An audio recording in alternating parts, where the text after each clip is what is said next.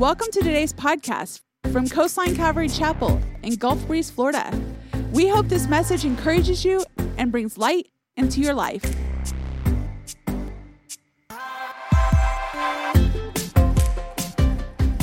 All right, so we're another beautiful, cold, crisp day in Northwest Florida. We're in the book of Romans. We'll finish it today, chapter 14. And just as a reminder, the first 12 verses here in chapter 14 deal with freedom, how we're made free in Christ.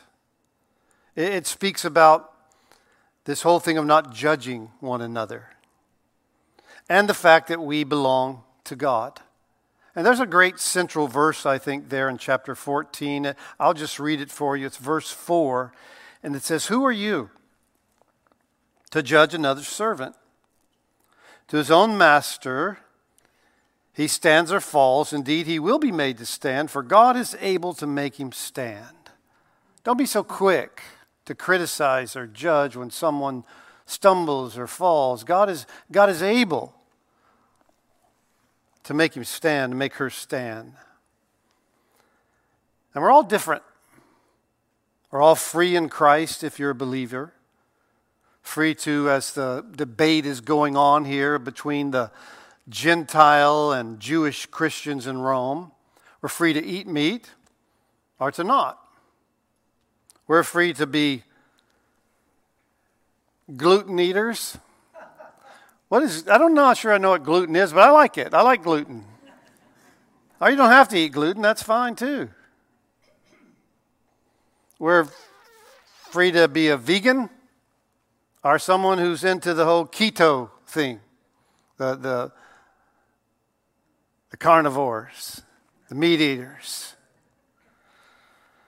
You know, the, the creativity and variety that God has formed is amazing in people.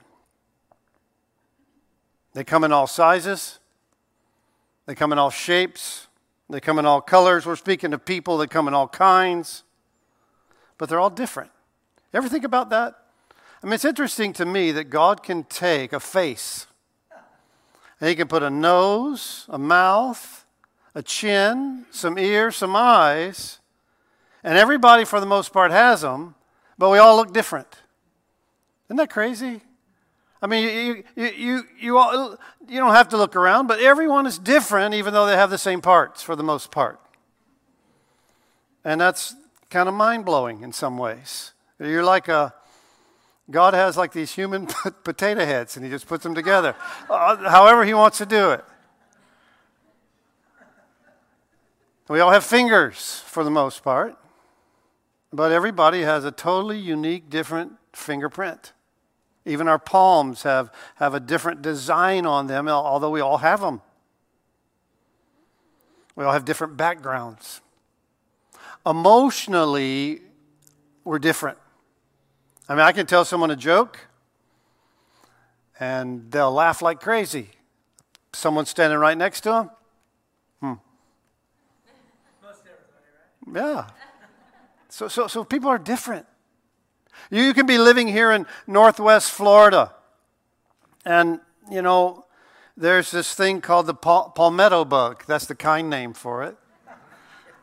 It's a cockroach. And one can fly into your, some of them fly. One can come into your room and hit the wall, and you can process it one way, and your wife can process it a whole different way. Mine does. My wife is from the Northeast. I don't know. Maybe they don't have bugs there. But she processes bugs differently than I do. And I've had to learn that over the years. There'll be a dead roach or a bug or something. I'll come home and it'll be under a cup. I go, What's that cup in the bathroom for? Oh, there's a roach under there. Really? Or she's a real early riser. I mean, we have pest control. We, we spray. We try to kill the dog that way. But there's, we have pest control. And they'll come and they'll spray the house. And, you know, next morning I'll wake up. She's been up for several hours. She said, There's a dead uh, roach in there by the shower. Now, I used to, when we first got married, say, Well, why don't you pick it up? Now I just very humbly and meekly I go in there and I pick it up and I get rid of it because she processes things a lot differently than I do. We're different. Everybody's different. It tells us here as we, as we uh, look at the scripture that, that the body of Christ is all different. But yet we're called to be one in Christ. We're called to love one another, to not judge one another. This verse here in uh, chapter 14, I want to start off with uh, verse 13. Therefore, let us not judge one another anymore but rather resolve this. Now, what a great verse to, to memorize and to put in action in your life. Let us not judge one another anymore, but rather resolve this. You wake up in the morning, okay, I'm not going to judge anybody today. I'm going to resolve to do this. To not put a stumbling block or a cause to fall in our brother or sister's way. That's how I'm going to walk out the day. Be free, be different but don't judge. And love, as we see, is the trump card for all this. It's, it's the overriding value. It, it, it's, it's more important than freedom or liberty. So we don't make anyone fall or stumble. See the scripture, and you will see this as we go through the rest of this chapter. The weaker or the immature believer is the one more interested in their liberty, in their freedom, than the other person. Oh, I'm going to do it my way. More interested in their rights.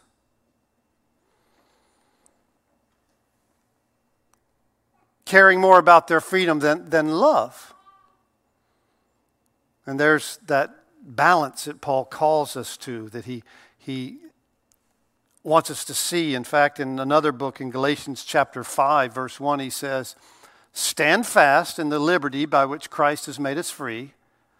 Don't be entangled again. Don't go back to the old life. He set you free. Don't be entangled again with the yoke of bondage. But then he goes on to say this For you have been called to liberty, you've been called to freedom, but don't use it as an opportunity for the flesh, but through love serve one another. And that's what he begins to talk about here as well in Romans chapter 14. Not a legalistic lifestyle, living by someone's rules, their do's and don'ts. You know, having this attitude that, well, I don't do this and I don't go there, and I'm not involved in that, so I'm more spiritual than you are. And you shouldn't do that.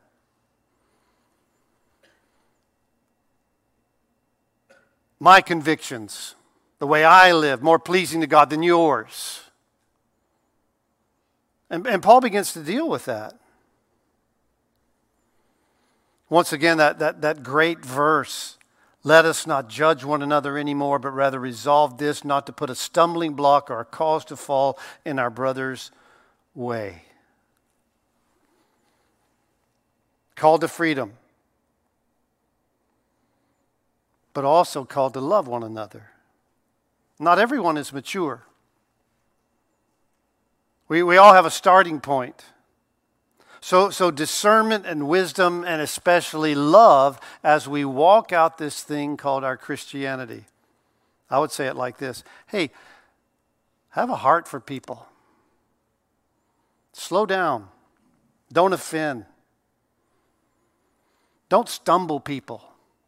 Watch out what you're doing. You use the brakes once in a while. Use self control. Here's what he says. He says in verse 14, I know and I'm convinced by the Lord Jesus there's nothing unclean of itself, but to him who considers anything to be unclean, to him it is unclean.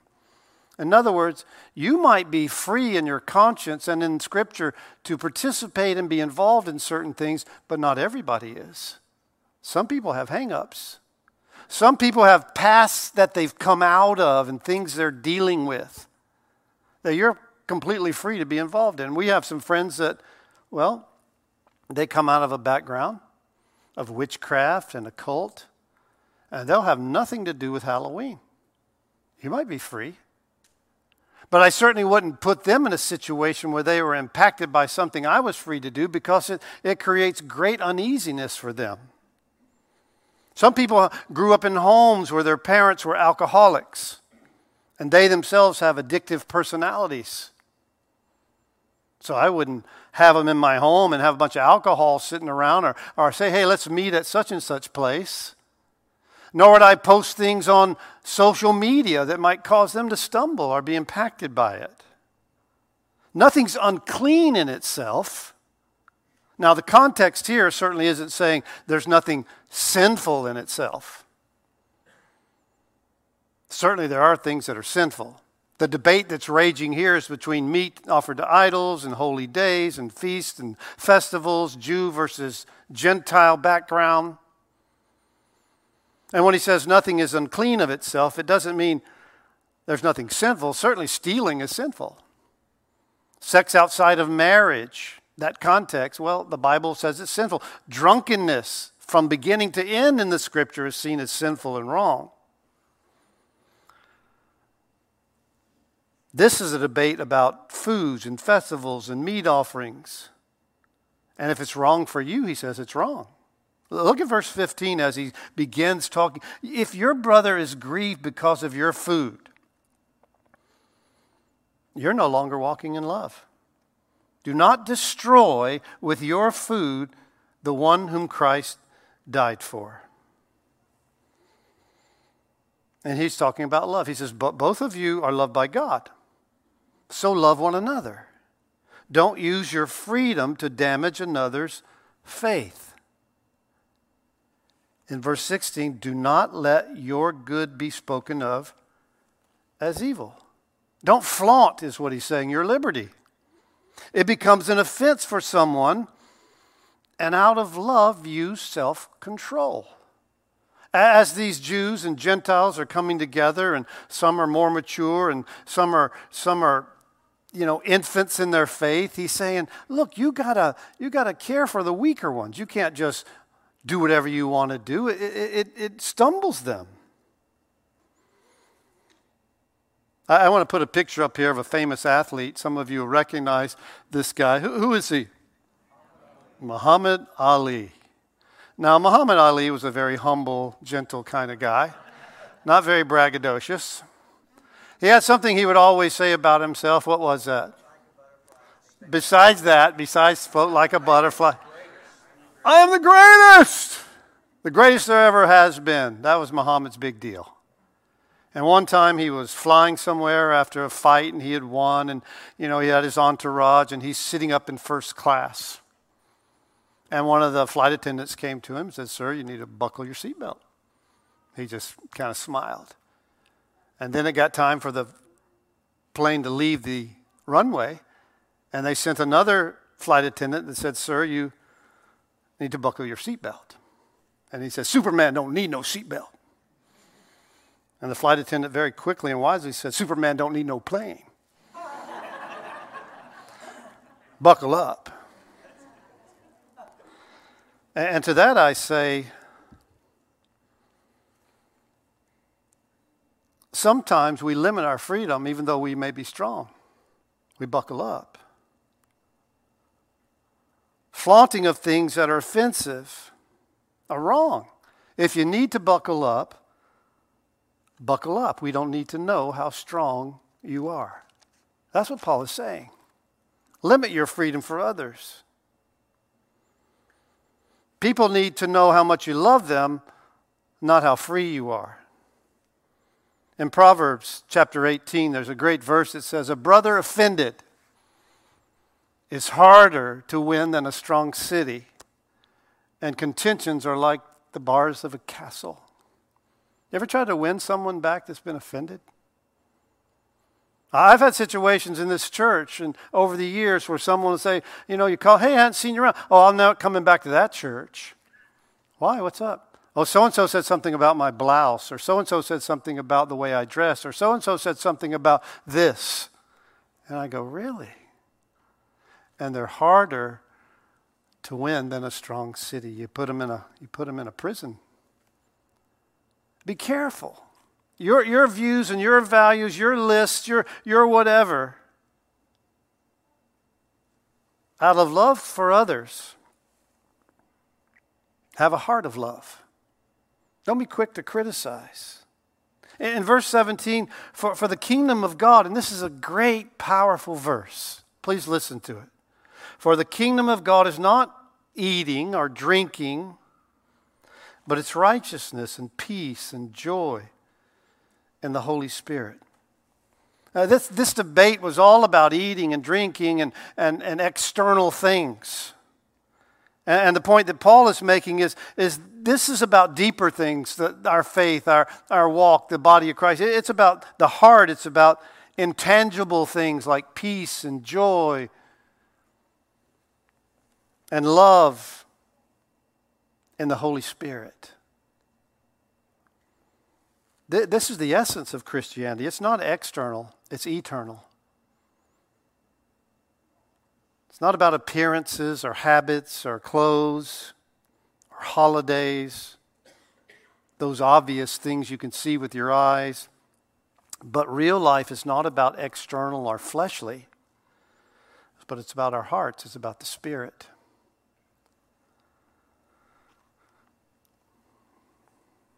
What you and I will answer for is not so much what we put into our stomach, but the attitude of our hearts toward other people, towards the Lord.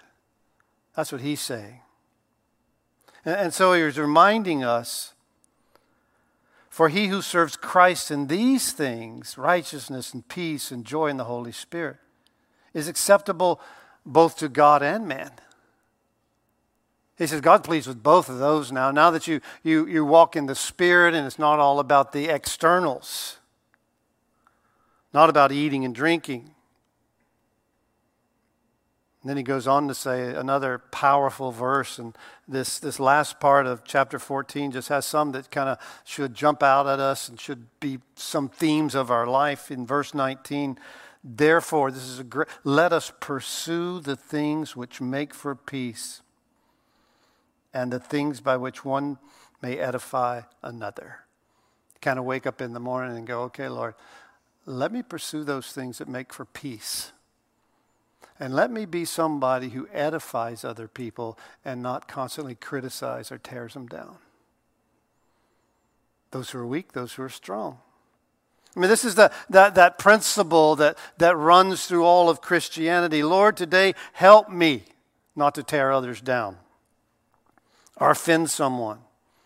But, but let your love shine through me.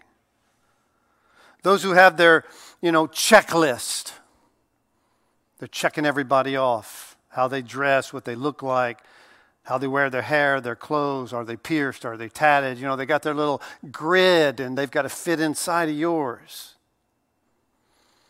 I like the story it's told about a, a, a pastor of time gone by. His name was uh, Donald Grey Barnhouse. This is back in the 1920s. And he was, he, was, he was teaching at a youth conference, and of course, there was older people leading, and uh, it was both men and women. And, and one of the ladies came up to him because some of the girls, she said, were not wearing stockings. And she wanted Barnhouse to rebuke him. And that's an interesting thing because sometimes people will come to you as a pastor or leader and kind of ask you to rebuke on the side people they want to rebuke. It's a weird thing, and you're like, I'm not sure I'm. A... So he, he looked him in the eye and he responded about this, this thing about girls not wearing stockings. And he, he, they, they were appalled by it. And he said, The Virgin Mary never wore stockings. And they were like, Really? He said, No, the first people to wear stockings were prostitutes in Italy in the 15th century. He said, and one day a, a, a woman in, a, in nobility wore some to a court ball at the aghast of everybody. And then soon after that, it became very prominent. He said, but that was the Victorian age. People have all kinds of rules and codes. He's talking here about the Gentile and the Jewish problem, the festivals, the holidays, meat offered to idols. He says, nothing unclean about meat our dates, our feasts, our festivals. And Paul is reminding us and them about balance and control, about living by rules and tradition versus truth and the Holy Spirit. Like the, uh, the story told about this couple, this guy got married, and his wife was a great cook, and she was making a roast. And she was going to put it in the oven, and right before she put it in the oven, she, she chopped off both ends of it. He thought, oh man, she chopped off the end of the roast. That's my favorite part. It's grizzly and it's greasy and it's kind of crunchy, and I like it. She cooked it. He didn't say anything. Couple weeks later, she's cooking a ham and she cuts off both ends of it and puts it in the oven. He thinks, What's up with cutting off the ends of the meat? So he asked her, He said, Look, honey, you know, why do you do that? She goes, Well, my mom always did it, so that's why I do it. Sooner or later, he, he was with his mother in law and he said, Hey, let me ask you a question. What's with cutting off the ends of the meat? She goes, I don't know. My mom always did it. So pretty soon he was with Granny. And he says, Hey, what's up with cutting off the ends of the, the meat, the ham, and the roast? She goes, Well, when we first got married, I had a little small pan and it wouldn't fit in there. So I had to cut the ends off. And that's kind of like some of our rules and traditions. We don't really know why we do it or say it or make people adhere to it, but, well, it's always been done that way.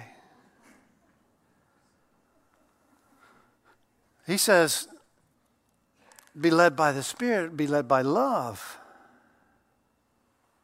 balance, self control. That think about how much sense people's lists make. About how sometimes we, we go about life in Christ and where the scripture is silent and we, we want to fill it in. You might be sitting here today and you might be thinking, well, John, wait a minute. How far do you go in limiting your freedom to not offend someone. Because, John, come on, some people are crazy. Some people are weird church people. And they won't let you do anything, they're narrow minded.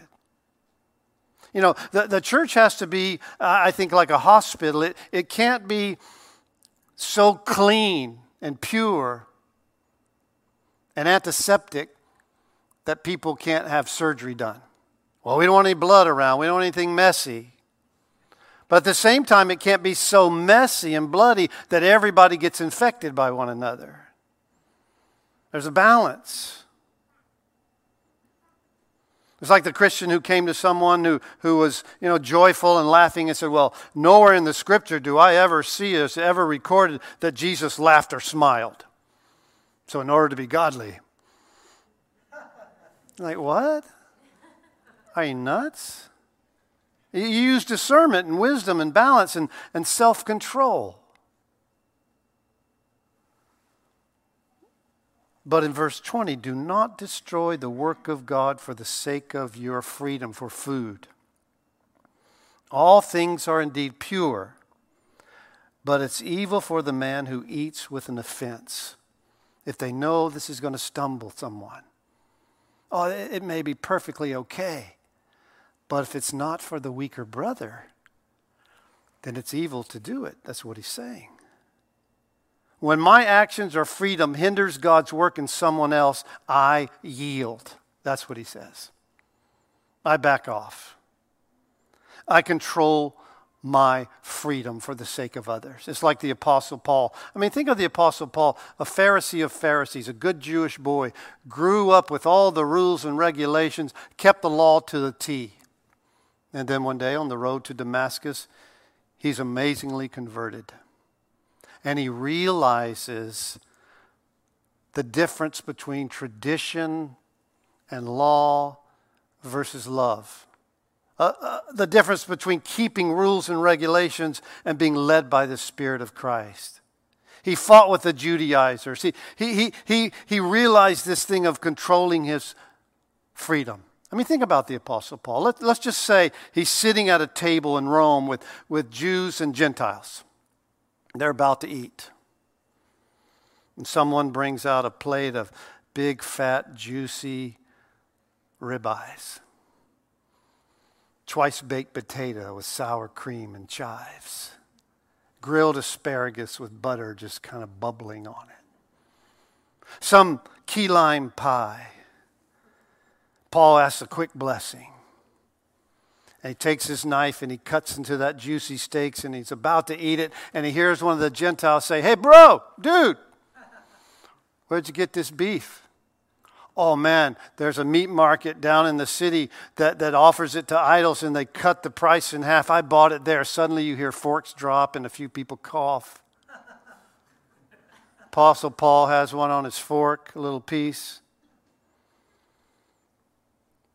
And he looks around. He says, Hey, can I get a to go box for this steak? And bring me a few more potatoes and some asparagus and because he limits his freedom for the sake of others. When my liberty hinders God's work, I yield. That's called maturity. And in 1 Corinthians, Paul addresses the same situation. I want to read it to you. He says, For though I am free from all men, I have made myself a servant to all that I might win the more. To the Jews, I became as a Jew he says, when I'm around those Jews who, who are concerned about the law, who are concerned about tradition and holy days and feasts and festivals, yeah, I, I become a Jew. That I might win some Jews to those who are under the law, as under the law, that I might win those who are under the law. Hey, I, I become like them. And then he says this To those who are without the law, I become as without the law. To those pagan, crazy people, he says, I hang out with them. To the weak I become as weak, that I might win the weak. I have become all things to all men, that I might by all means save some. Now, this I do for the gospel's sake, that I may be partaker of it with you. Paul says, Hey, I'm flexible, I'm not rigid. I, I, try to live in a way that I can, you know, touch as many lives as I can, he says. Be careful of your criticisms of your lists. Or, as one pastor friend of mine used to say, of your sin sniffing. you know? Oh, yeah. Lighten up. Be careful. Don't be so critical of others. You know, as a pastor, I, I have, have as much freedom as you do. And I'm pushing my cart sometimes to the grocery store and I run into a church person, and, and it's almost without them, they're looking in my cart. What if Pastor John's got any beer in there?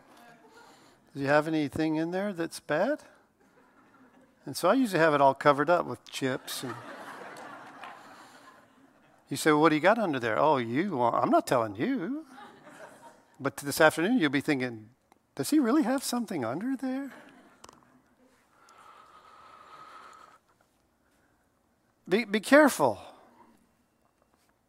You know, when, when we had grandkids start coming into our life, it's an interesting thing.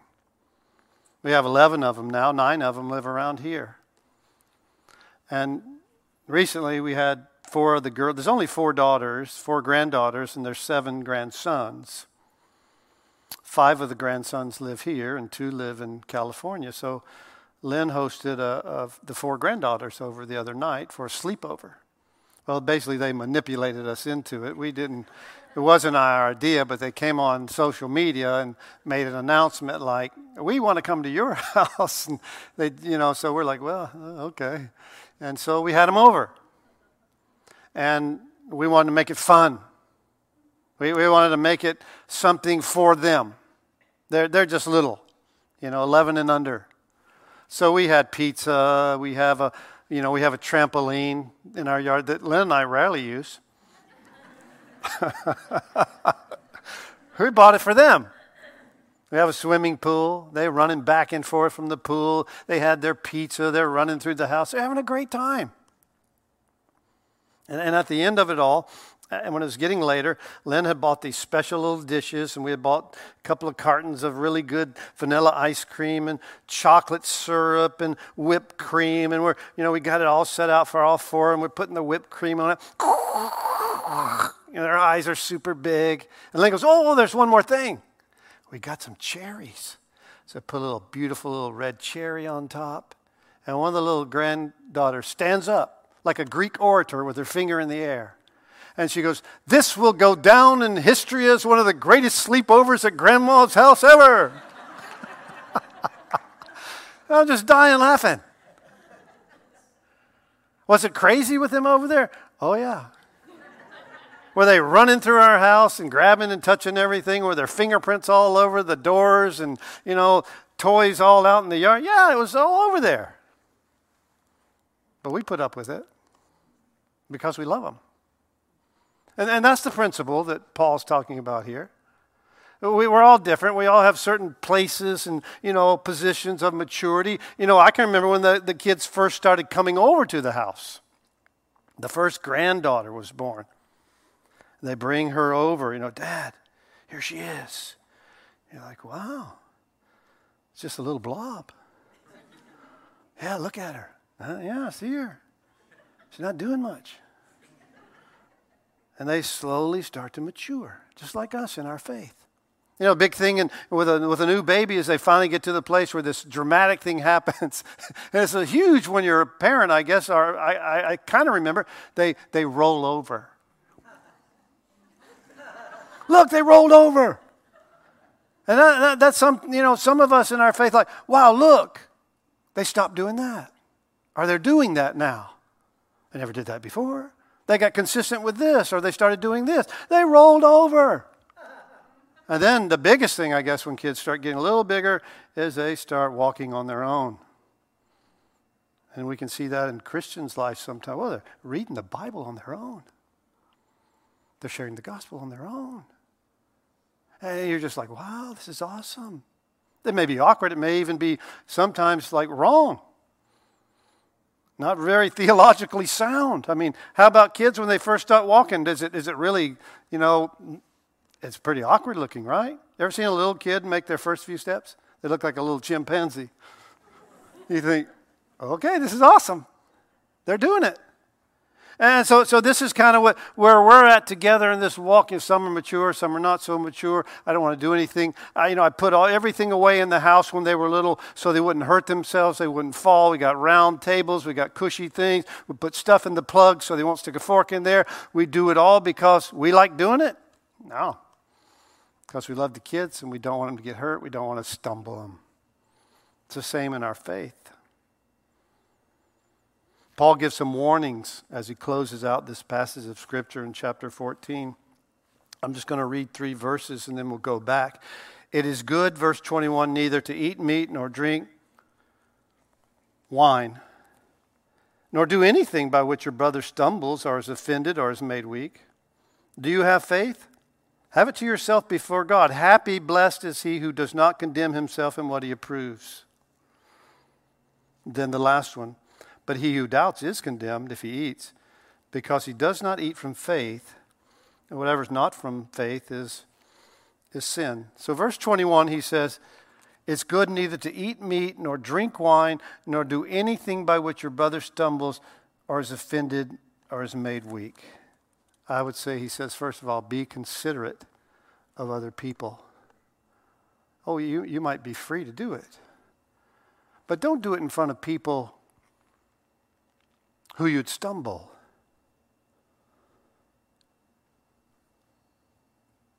You say, well, John, is it okay to do it at home? If it's okay with you. And if someone's looking through your window, that they got a bigger problem than we than we want to talk about. Remember the context. Drunkenness is unclean. If, if I observe Halloween and I have a conviction not to, then, then it's unclean for me. Well, what about my neighbor if they're uncomfortable with it and I want to celebrate it? Well, wear a really nice costume so they don't know who you are.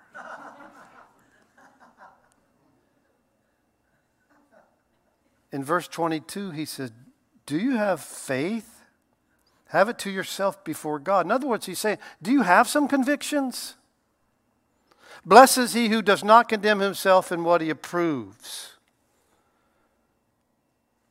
Whatever works for you, know that it's right, know that it's godly, that it's not offending others. You, will never live up to everyone's standards, but don't stumble them. And the things you do approve and the things that you do embrace, be convinced in your own mind. That, that's the next word. Be convinced. Be considerate. Be convinced. And then verse 23 But he who doubts is condemned if he eats, because he does not eat from faith, for whatever is not from faith is sin. Be, be consistent. Don't do it just to fit in. I remember there was a thing going through, and I don't know if it was just Calvary Chapel pastors or not, but it was a weird thing to me. You know, I, I, I, um, I didn't grow up in a Christian home. I didn't have parents who read me the Bible. They didn't take me to church. I was a high school dropout at 16. I moved and lived in a surf shop in Delaware for summers, and I didn't have a lot of parental oversight. So I started smoking cigarettes when I was about 13. And when I got saved, everything changed. And a couple of things as I matured, I laid down and told the Lord, I'll never do that again.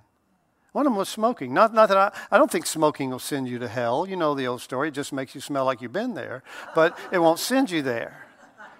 So I, I laid down the smoking thing, said, Lord, that's something I'm convicted of. I know it's not good for me. I'm not going to do it.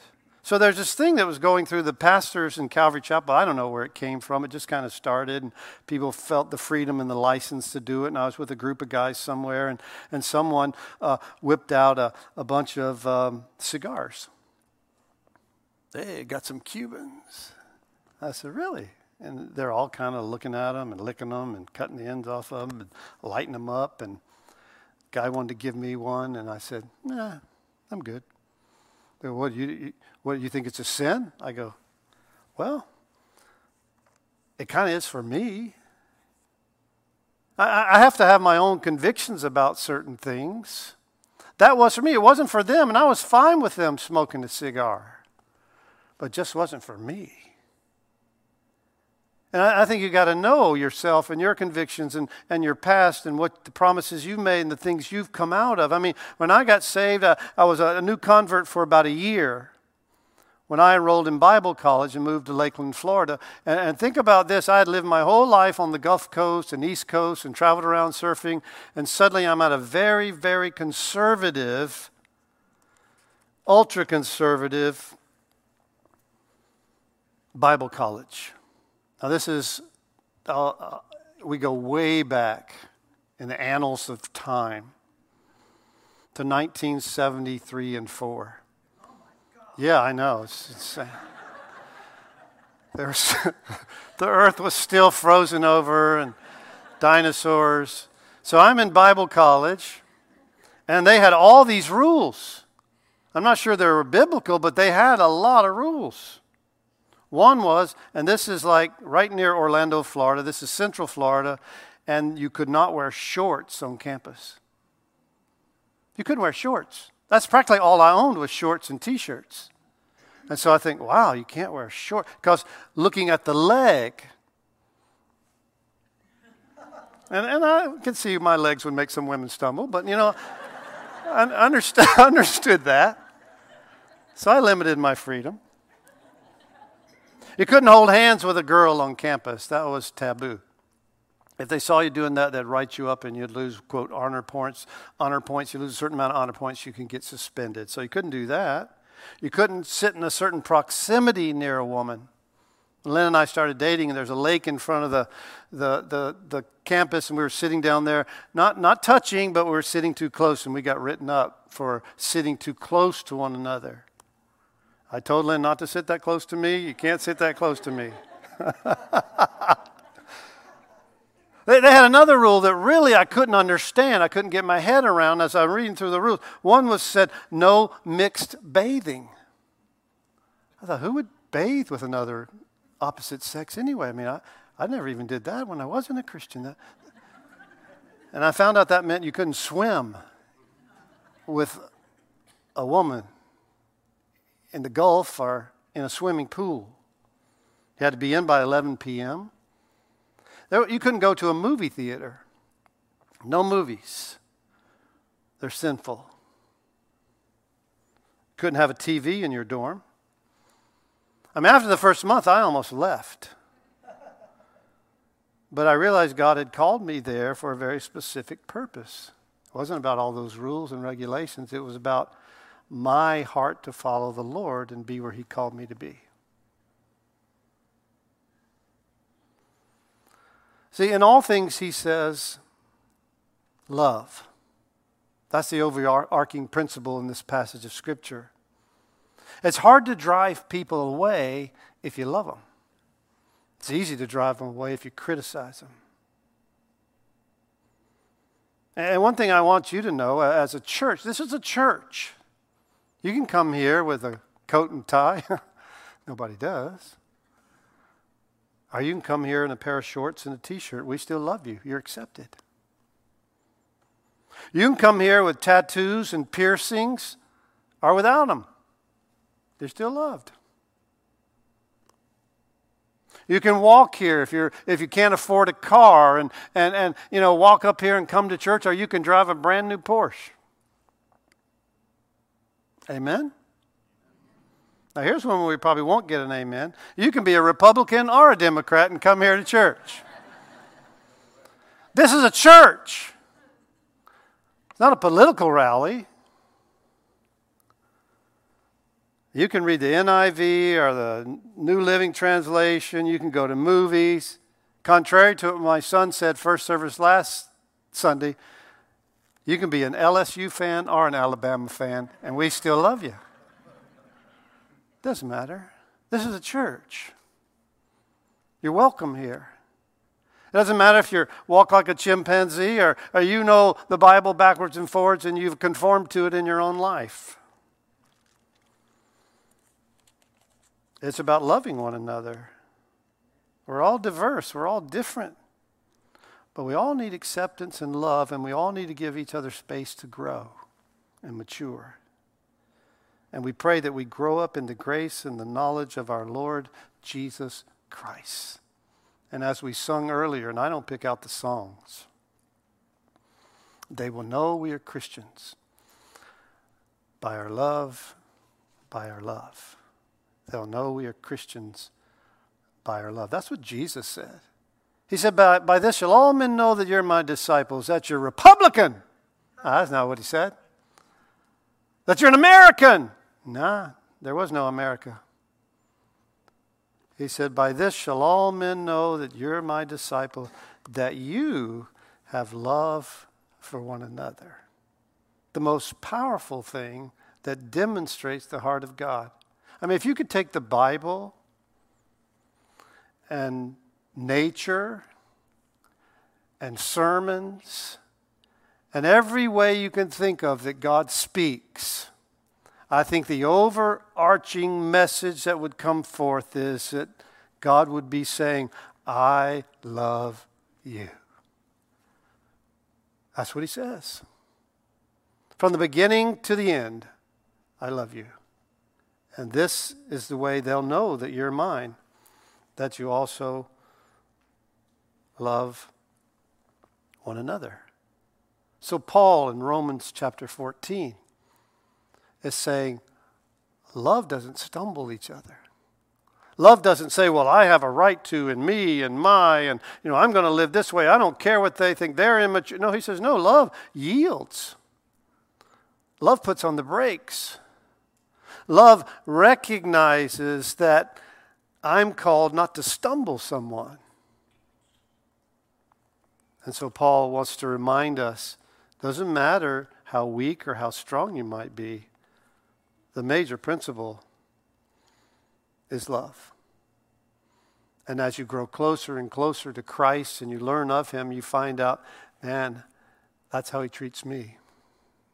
Aren't you so grateful when you come to the Lord? He doesn't just start criticizing you about everything. He says, Hey, come to me, those who are weary. And that's the context of that verse. Those who have been under the law, those who have been under the rules, all you who are weary and are heavy laden, come unto me. I'll give you rest because I'll give you love. You know, what attracted me to Jesus was not the church I went to. The church I went to when I first got saved, boy, they had some rules.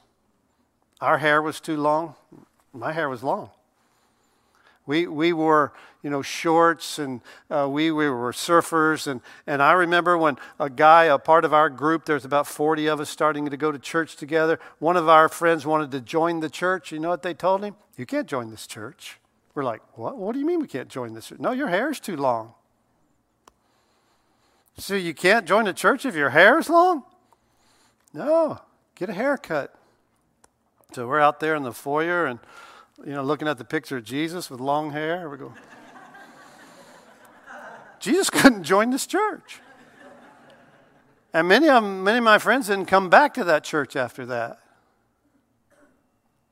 It wasn't the church and the rules. What, what brought me there was the love of God and the desire to know Him. And boy, I tell you, rules, regulations, and sin sniffing and criticizing will drive people far away from Christ.